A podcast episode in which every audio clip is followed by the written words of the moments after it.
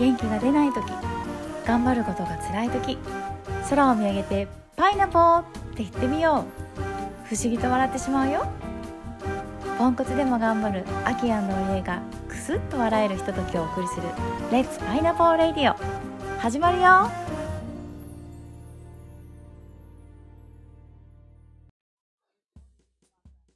レッツパイナポー。レッツパイナポー。今はアールグレーの紅茶を飲んで気分のいい秋です。ちょっと今日コーヒー飲みすぎましたオリエです。This program is broadcast on my original music. この番組は高橋明のオリジナル曲に乗せてお届けしています。皆さんおかえりなさい。飲みすぎたのねコーヒー。飲みすぎちゃった。そういう何杯飲んだら飲みすぎなの？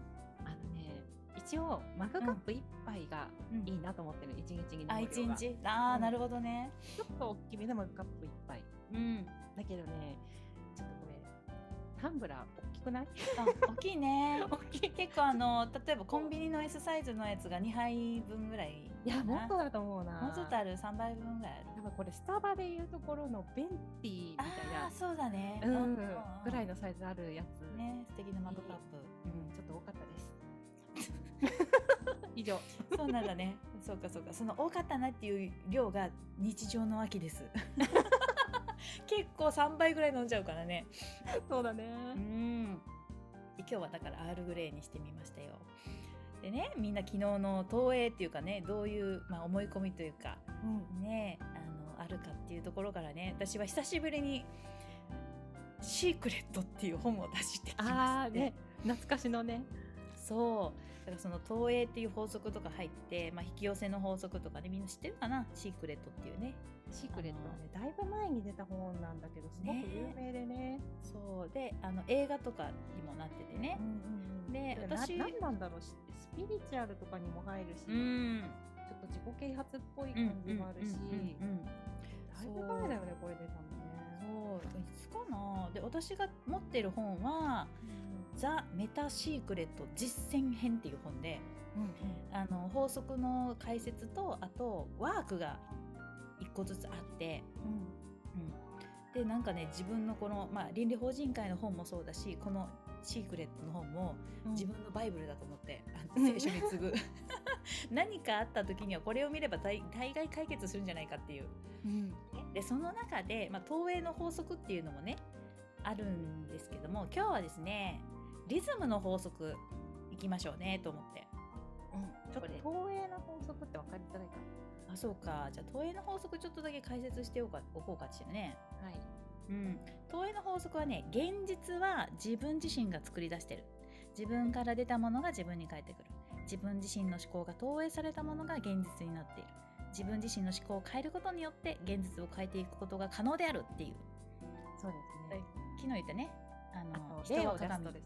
うんうんうん。あ出して出して。うん、あのちょっとわか分かりやすい例で言うとうん。例えば青空があってうん。すごく調子のいい時は、うん。なんて美しい青空なんだって、うんうん思う。うん。でも自分が調子が悪い時とかうん。悲しい時に見ると、うん。悲しい青空だなとか、うんそういうふうに思う、うん。だから青空は同じなんだけれどもうん。自分の心の状態によってうん。物事が違く見えちゃうよねってうんいうのがうん投影ですね。うん。ね。はい。ありがとう。ねはい。なんかこう投影っていうのをちょっと感じた何かありました？最近。投影ね。でもうん。投影はすごいしまくってるんじゃない？うん。うーんっていうことは思ったかな。うん。例えばなん。かちょっと近づきづらいなって思う人がいると、うん。自分の中の過去の何かの経験をその人に映し出してる場合もあるし、うん。だからねちょっと投影については学び始めたばっかりなので、うん。これからちょっと自分を我が身を振り返ってねちょっと検証してみようかと思ってます。ですねね皆様どうですかね、このなんかこう思い当たることあったらまた私にお礼ちゃんに教えてくださいね。これ私今パンって浮かんだのがこういうか東映に当たるかどうかわかんないですけどこの間ちょっと私はね友達に奈良のすごい山の方のねすごい素敵な場所にあの、えっとね、神社に連れてってもらったんですけど、うんうんうんそこでドーンとなんか幹の太い木にねこう囲まれた時に木が私にようこそ待ってたよって言ってくれるような感じをいつも感じる、うんうんうん。木から。で私はそれを見た時にじいちゃんみたいだなってじいちゃんを投影してる感じ。うんうん。これも投影になるのかな？なるなるんじゃないかな。な。んかいつもなんかかよく来たねーって。木がよく来たねーって見下ろしてくれてね見てくれてるような感覚をいつもなんか感じてなんかこう懐かしさと嬉しさと、時にはなんかうるっときたりすることがあって、うん。いやでもそうだね。多分そういうのも投影なんだろうね。ね、私は木におじいちゃんを投影してる。ねなんかねおばあちゃんとまた違うおじいちゃんなんだよねなんだろうねね不思議だね。うん、不思議なの。うんということで で今日はねそのメシークレットの実践編からリズムの法則イエイ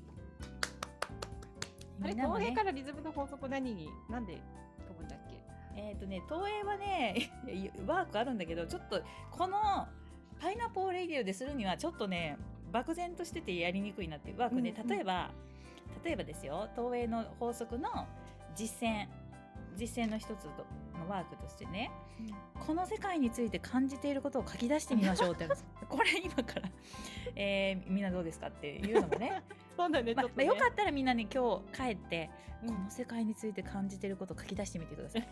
あの例えば人出来事常識などさまざまなことについてあなたが感じることを書き出しますと。自分がどう感じているかは知ることは望む人生に進む最初の一歩なのですと。うん。うん、私の場合はね私は木に対してじいちゃんおじいちゃんの温かさとかそれとかよく帰ってきたねとか待ってたよとかそういうものを感じると。私はじゃあねやっぱりそういうふうにあの受け入れられているっていうことを感じる象徴としてね、うん、だからまあそういうことだったりとかみんなどうなんかなっていうのはねまあみんなやってやっておいて。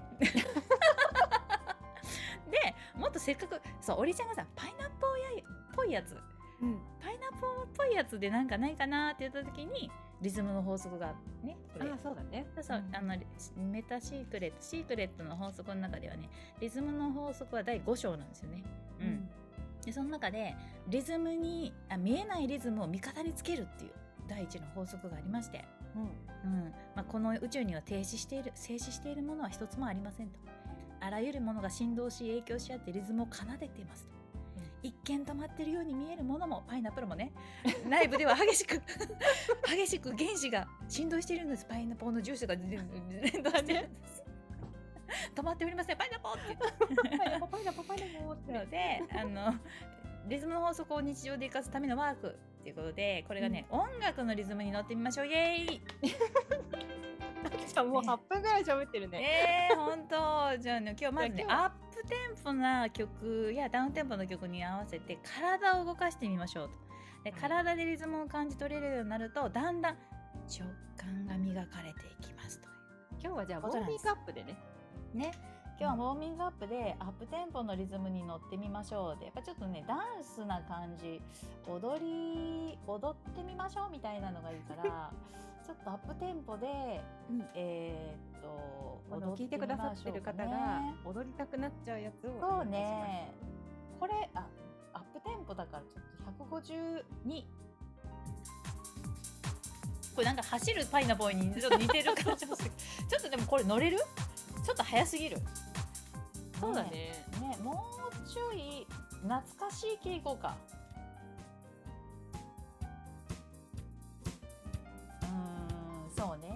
うちょっといろいろ出してみるね。うん。あなんかこれじゃない？うんうんうん。あウォーミングアップにはいいかも。I want to want to みんなちょっと肩振ってみましょうかね。そしたら多分肩振ってたらお尻が揺れてくると ね肩振ってお尻振って私たちズームでやりながらゆらゆらしてます。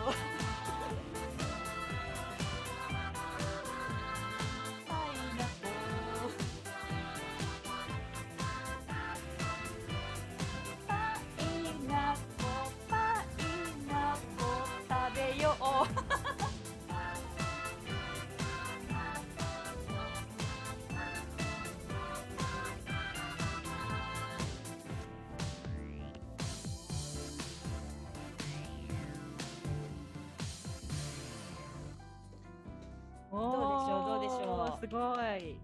すごい。今、いきなりやったんだもんね。すごいね。今出てきましたパイナポがちょっと揺らして揺らして揺らして髪の毛のふさふさがもうゆそうそうだね。ねみんなちょっと、ね、今リズムに乗れたうん明日ちょっと本気の、本気の直感を磨く直回感磨き今レベル1上がった感じかなウォーミングアップで。ね磨かれた直感皆さんおめでとう。ありがとうございます。はい、また明日ね。シー。パイナポー